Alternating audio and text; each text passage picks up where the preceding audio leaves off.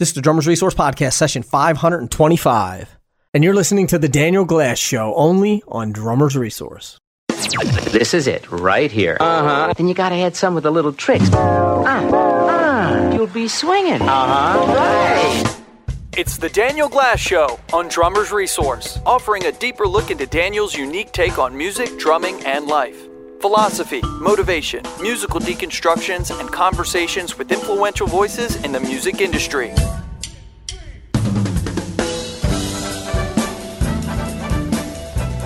everybody. It is Daniel Glass. I want to welcome you back to another episode of the Daniel Glass Show, only here on Drummers Resource. And I want to begin today's podcast with a couple of really exciting pieces of news. One uh, I've already announced or dropped hints about, um, and that is that it's it's happening. Uh, we are putting together, and we're going to be opening registration for very shortly the first annual inaugural Daniel Glass European Jazz Intensive. Super excited about this. Uh, as most of you who are regular listeners to this podcast know, I've been doing uh, now for the last four years a jazz intensive here in New York City, where I live. It's been an amazing experience, and my partner, JC Clifford, who is the man behind DrumTacs. I don't know if you're aware of DrumTacs. They're these amazing, uh, uh, I don't know if you'd call them, you don't want to call them muffling devices. He hates when I call them that. Uh, they're they're uh, tone control. That's what he calls them. And they're a fantastic product. Anyway, JC, that's his company, but he's also uh, an entrepreneur and a real man about town in the in the drumming industry as a as a businessman and an entrepreneur. And he and I've created these jazz intensives. And he said, um, well, he brought to the table a gentleman named Falco Ecki, who owns in Germany a wonderful school called. Groove Kiest, which actually means groove box in, in German. It's a uh, it's a drum school in a town called Osthofen, which is uh, very close to Frankfurt. And last year, well, this this year, 2019, at the NAMM show, uh, we had a meeting about it at NAMM. Falco is a big fan of Royal Crown Revue, and he said, Hey, I would love to host a jazz intensive at my school. And so we've been plotting and planning.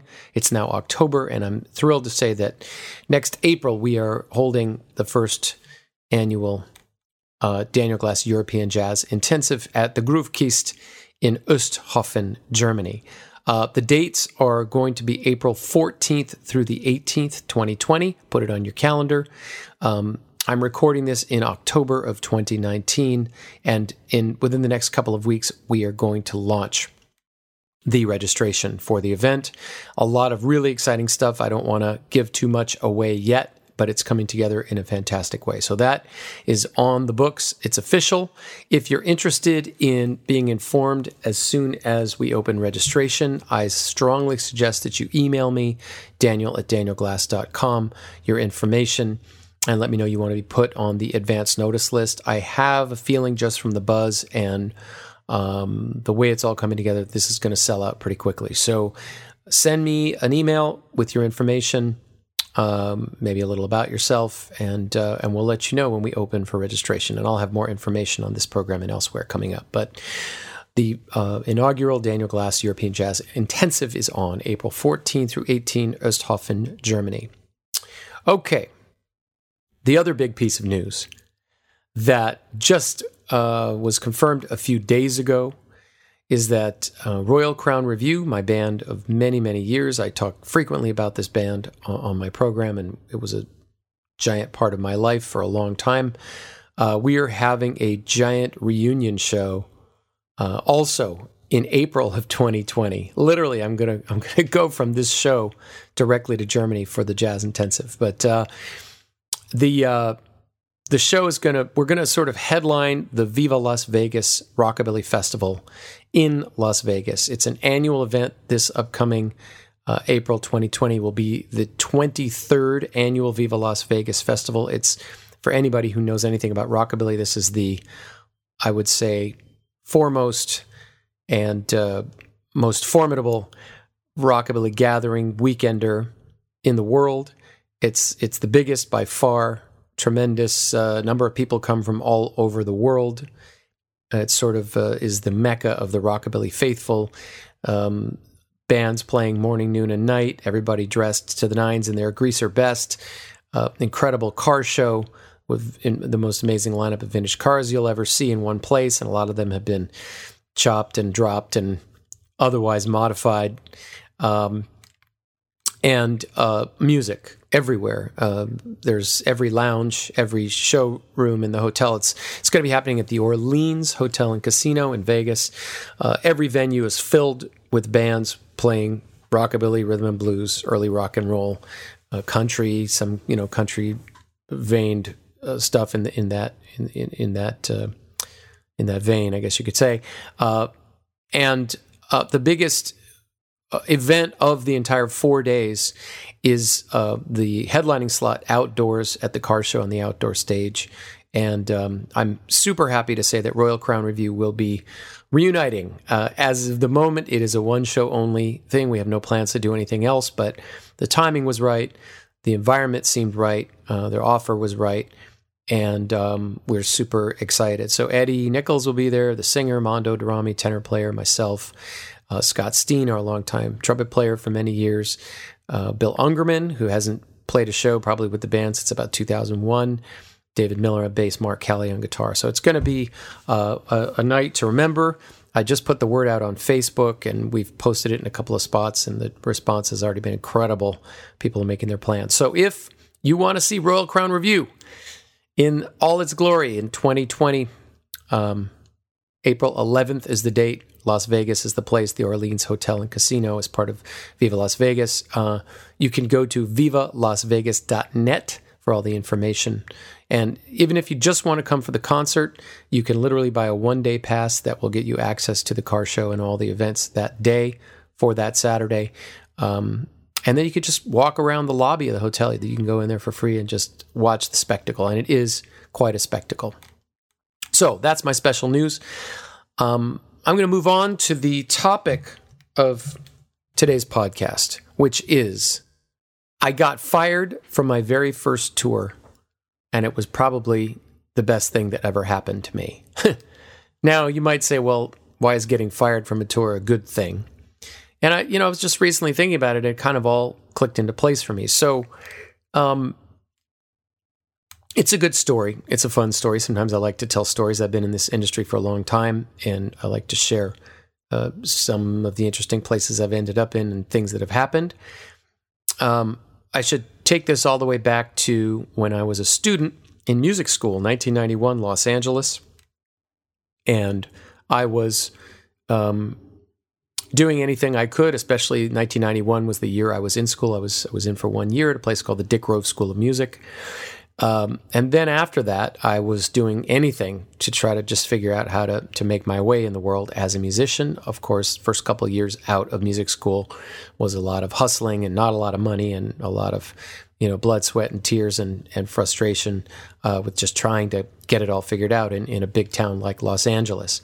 But one of the things that I fell into was playing blues gigs on the streets of Old Town Pasadena for those of you who are Californians, um, Southern Californians, you probably know Old Town, Old Town Pasadena, Colorado Boulevard runs through the the old section of Pasadena, and uh, they turned it into a really pleasant, you know, walking streets and restaurants, and it has a lot of old school Southern California charm.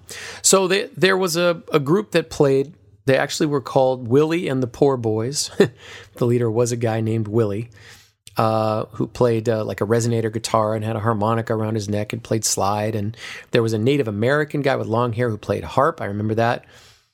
And um, a buddy of mine who I was going to school with, who was a bass player, said, uh, "Yeah, you should."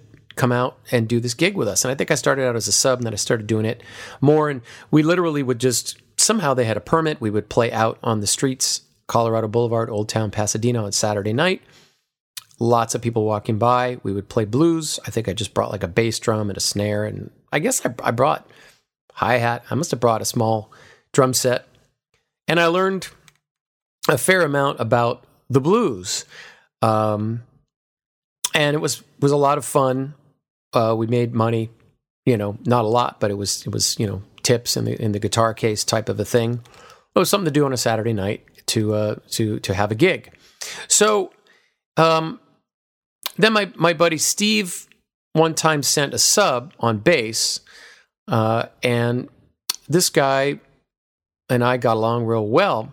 And maybe a few months later, I got a call from him saying, "Yeah, I've been working with a blues guitarist named Debbie Davies, and uh, I want you to, uh, you know, want to see if you're interested in maybe doing a, a tour with us." And my eyes lit up. Uh, this was probably 1993. I, you know, had never done a tour before. That, of course, is what all musicians want to do. And um, and he said, "Yeah, the Debbie Davies is this uh, a blues guitar player, female blues guitar player, obviously, and she uh, was in the band of Albert Collins for a long time. Albert Collins." For those who are into the blues, know he's a titan of Texas blues, right up there with B.B. King, Albert King, um, Freddie King, all the Kings, and Albert Collins is is right up there with them. Now, I didn't really know that much about the blues. I'd just sort of been winging it and having a good time at these gigs out on Colorado Boulevard. But now this was sort of serious because this was a real blues artist, and uh, I was going to be on tour. And uh, so, you know, but I, I, didn't have much time to kind of figure things out.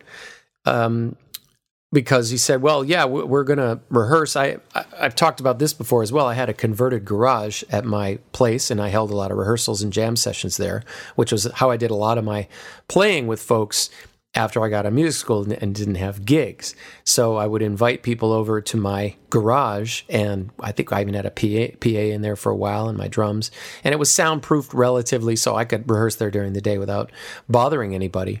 So Debbie came over. It was a it was a small band, bass, drums. Debbie, who played uh, both rhythm guitar and lead guitar and sang, and then a, a, a guy who um, also uh, he he was he was sort of the lead guitar player, so he played a lot of the solos. And, but you know he was the second second guitar. So two guitars, bass, and drums. We ran through a few tunes, and Debbie was like, "Yeah, all right, that's cool. Um, here you go." So we ended up doing a bunch of in town gigs in Los Angeles and the LA area.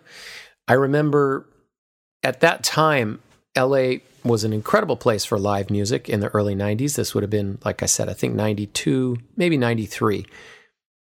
Uh, so many clubs and music venues and bars. People at this time in history, not that long ago, you know, would go out and see live music. And that was what you did. There wasn't Cable wasn't as sophisticated as today. Of course, there was no internet to speak of at that time. Nobody had cell phones. And um, so it was a, a, thriving scene. And both when I joined Royal Crown a little bit later and, um, you know, when I was playing with Debbie, uh, there was a lot of places to play. So that was great. And we did a bunch of, of LA, local LA gigs. She was living in LA at the time. She had grown up in Los Angeles, I believe. And um, and then we did a two week tour up the West Coast and we hit Monterey and San Francisco, Oakland, San Jose, uh, Redding, you know, those areas on up, uh, Seattle, Portland, um, Bellingham. I remember we had a gig up there. And uh, we all, in that time, we did a couple of really fantastic gigs, which, you know, for me was real arrival moments. And remember, this was my first tour. It was a real you know, typical blues tour. Get in the van, hundred bucks a night, um, staying in Motel Sixes, eating at Denny's. That was that was it, and it was not unusual, especially because the blues, you know, it's a, classic American art form, but definitely not. Uh, well, most most bands are living that life on the road, regardless of what style of music it is. But Debbie was great. She was very welcoming. We would listen to a ton of music in the van. Uh, I learned so much about the blues in the time that I was working with her and from the guys. And, uh, you know, it was, uh, it was a wonderful learning experience. And as I mentioned, there was a few real key seminal moments. We played the Santa Cruz. Well, we did two blues festivals. We did, sorry, one in San Jose, which was a woman women in the blues festival. So it featured female blues acts And I remember one of the headliners was LaVern Baker, the very famous um, uh, uh, artist. Trying to remember what label, the very famous uh, Atlantic, Atlantic Records. Uh, when it first started, had a lot of blues artists, and LaVern was one of their first big artists, and uh, along with Ruth Brown. Uh, so LaVern Baker was on that, and there was uh, Zakiya Hooker, John Lee Hooker's, uh, I think, daughter. was on there, and, and and we were on there. It was all very exciting. I'd never really played big festivals before. I mean, this wasn't huge, but it was it was a significant festival. We also opened, even more significantly, we opened for um, Albert Collins, Debbie's former boss and mentor. And um, so that was tremendously exciting because I had seen, you know, we also saw a bunch of great blues bands during that time. We went, saw John Mayall. We went and uh, I remember we got to see Buddy Guy. I saw Buddy Guy for the first time.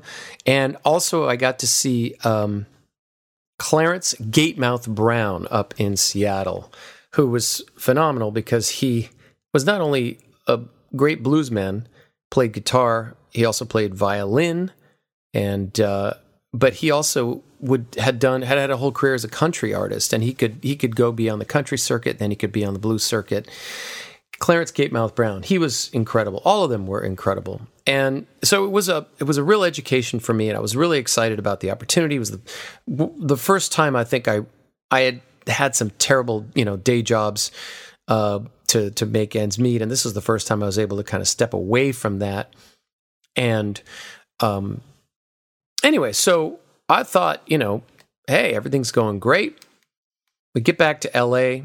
from this tour Oh, I don't know if I got to finish talking about Albert Collins. Let me just say about Albert Collins, my mind was completely blown by by watching that guy. And not only because Debbie had played with him, but because um, his intensity, his energy, his uh, the sound of his guitar, the the you know, and I, and I have to say, after seeing him live, and I've seen BB King, I, of course, I didn't get to see Freddie King. He died quite a while back. I didn't ever see Albert King. But of those sort of legendary uh, bluesmen, Albert Collins just knocked me out. It was just something about him, and I really began to understand blues in a whole new way from being a part of of this band. And of course, you know, I had backstage access to certain people, and I could, you know, we got to meet people, and so all of that and I really got an exposure to the world of the blues that I would would not have had otherwise.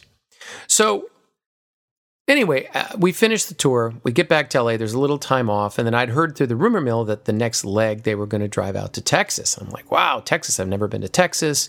Um, chance to play blues in Texas, a very famous blues locale.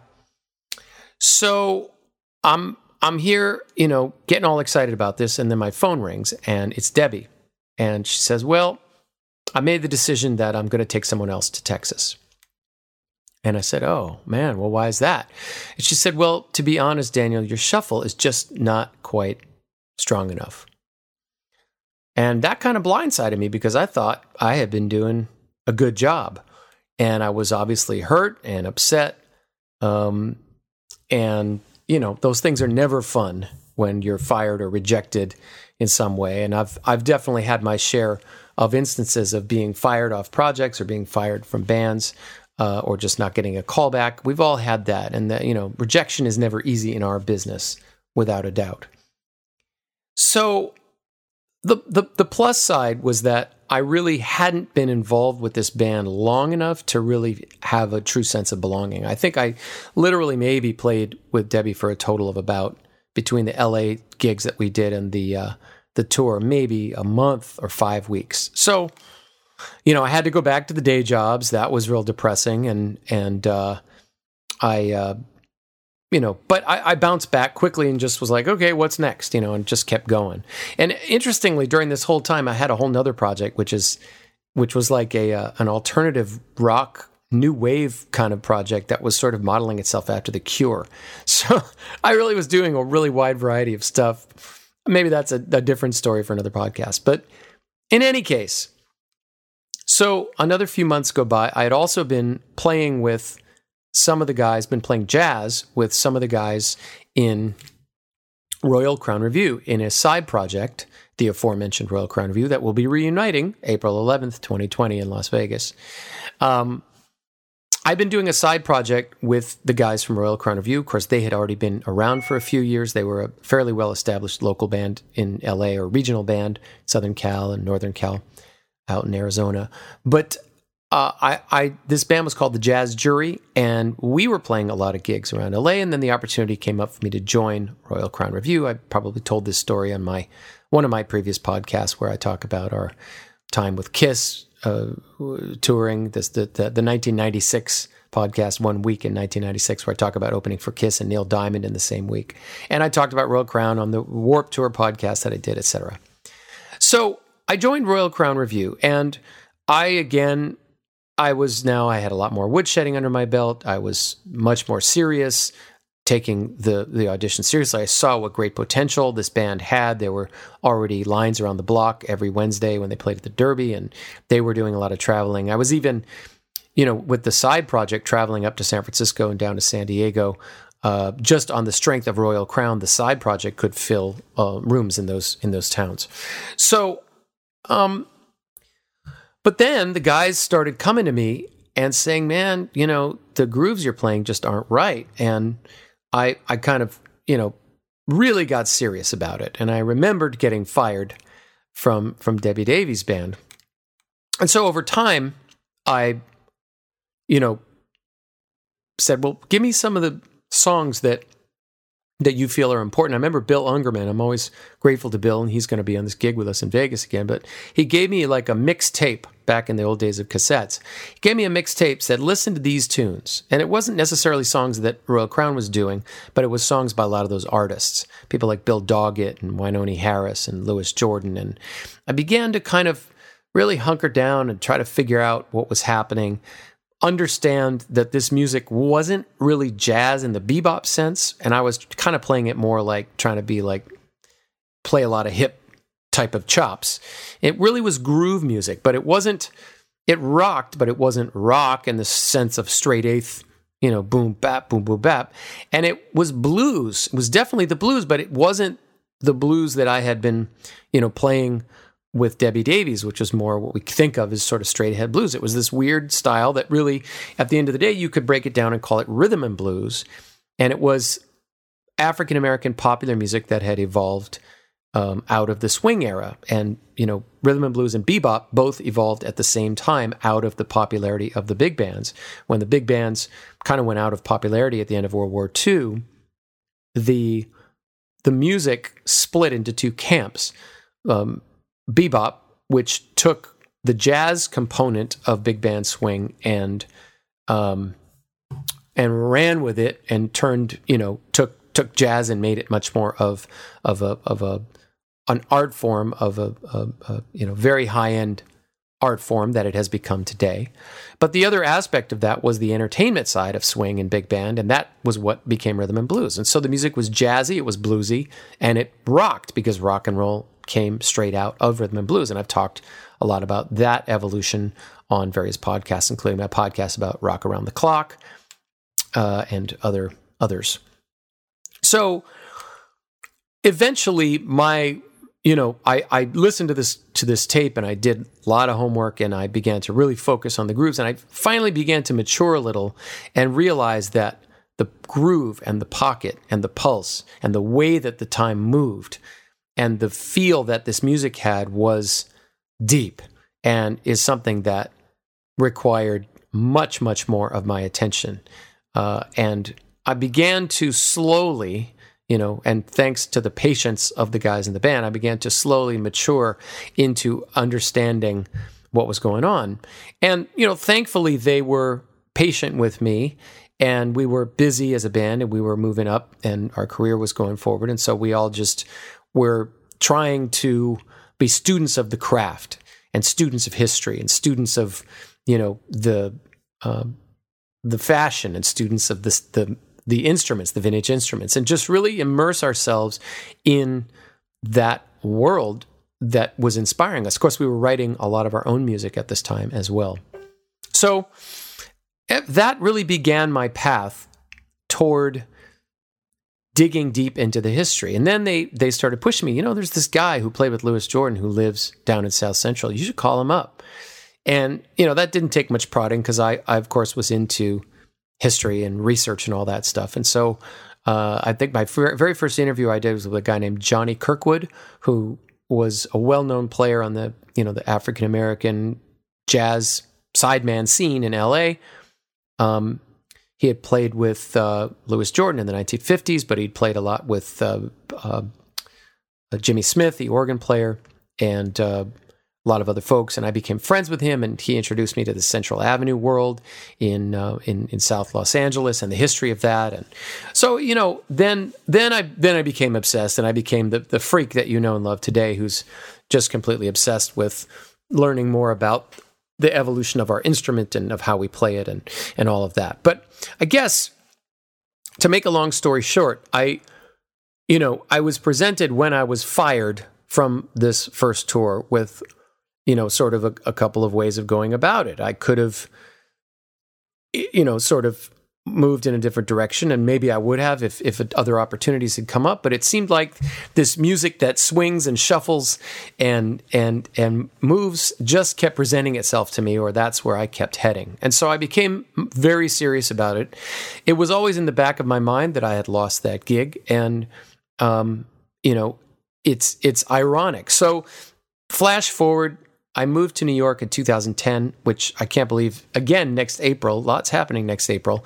I'm coming up on 20 years, sorry, 10 years, 10 years of living here in New York City, which has just flown by. It's been pretty incredible. Um, but when I got to New York, I, I had already uh, published my book, The Commandments of Early Rhythm and Blues Drumming. Of course, the book I've done with Zoro. Um, that came out in 2009. And in that book, I had written a section about the, you know, the, the drummers that were keeping the blues alive today, at least in the world in 2009. And I included in one of the, the last chapters a, a long list of names of current blues drummers because I wanted to not only discuss the great classic blues drummers, but give credit to those that were keeping the art form alive and were current today. So people who read the book go out and check them out as well. And of course, I was wondering who who was playing with Debbie Davies, and uh, it was a guy named Don Castagno.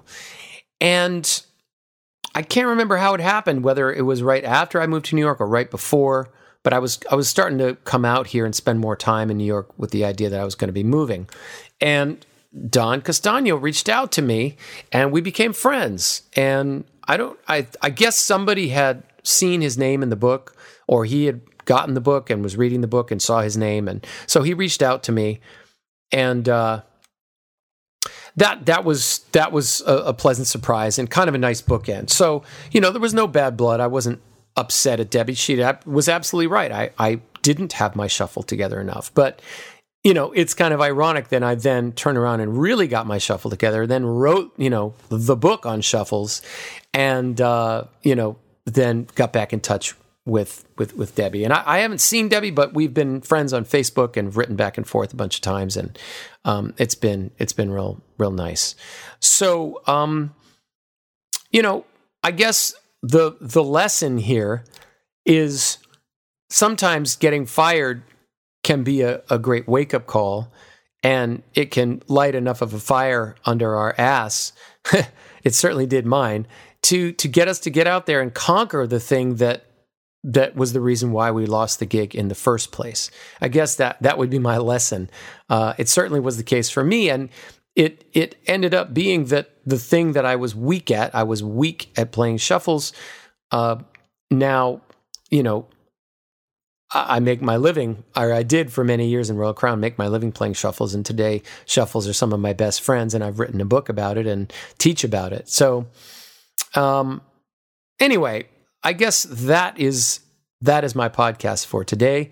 And the goal is not to discourage, but to encourage all of you to, um, you know, if something is getting you down, if you're not good at something, tackle those things that you're not good at, right? I had a teacher in music school, wonderful bass player named Dean Taba, and he and I connected because we were both from Hawaii and he had left and gone to LA many years before I did. But um, he's now back in Hawaii, and I just saw him the last time I was there a couple of years ago. And he's tremendously wonderful bass player, great guy, and he was really one of my mentors at music school. But one time we asked him in ensemble class, we said, Dean, you're so good. How do you, you know, what do you practice? Because we, we couldn't believe that he would need to practice much. And his answer never left me. He said, I practice what scares me. I practice what scares me. And I think that is some of the most valuable advice I ever got. And maybe that his voice was in my head when I when I got fired from this gig. Um, you know, it's it's not easy for us to do that, and we have to be honest about that, right? It's a lot easier to practice what we're good at or what we already know we can do uh, than what we're not good at and what you know we fear, right? It's like a hairy monster in the closet. Um, the more you ignore it, the bigger it gets and the scarier it gets. And certainly I could have run away from shuffles at that point and gone in a different direction. And instead, you know, maybe almost subconsciously, I, I, you know, picked up the, the, the spear or the, the sword and confronted that hairy monster for me.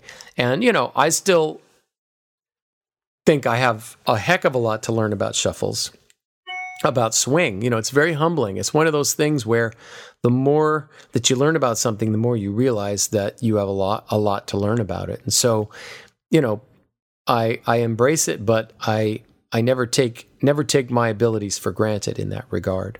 And uh, certainly, I try to confront those things that scare me the most. So, anyway, I hope that gives you a little bit of inspiration in your own path and that if things are looking rough, look farther down the road and maybe you could turn those weaknesses into your greatest strengths. All right, that is it for me today on the Daniel Glass Show here on Drummers Resource. Keep swinging, be in touch. Uh, you know, follow me on Facebook, Twitter, Instagram. I'm there, and mark your calendars for the 2020 uh, Royal, I can't even say it. Mark your calendars for the Royal Crown Revue reunion show, Las Vegas, uh, October 11th at the Viva Las Vegas Rockabilly Weekender, and the Daniel Glass European Jazz Intensive in Osthofen, Germany, uh, April 14th through 18th, 2020. I'll see you there or out there in some way. Have a good one. Keep swinging.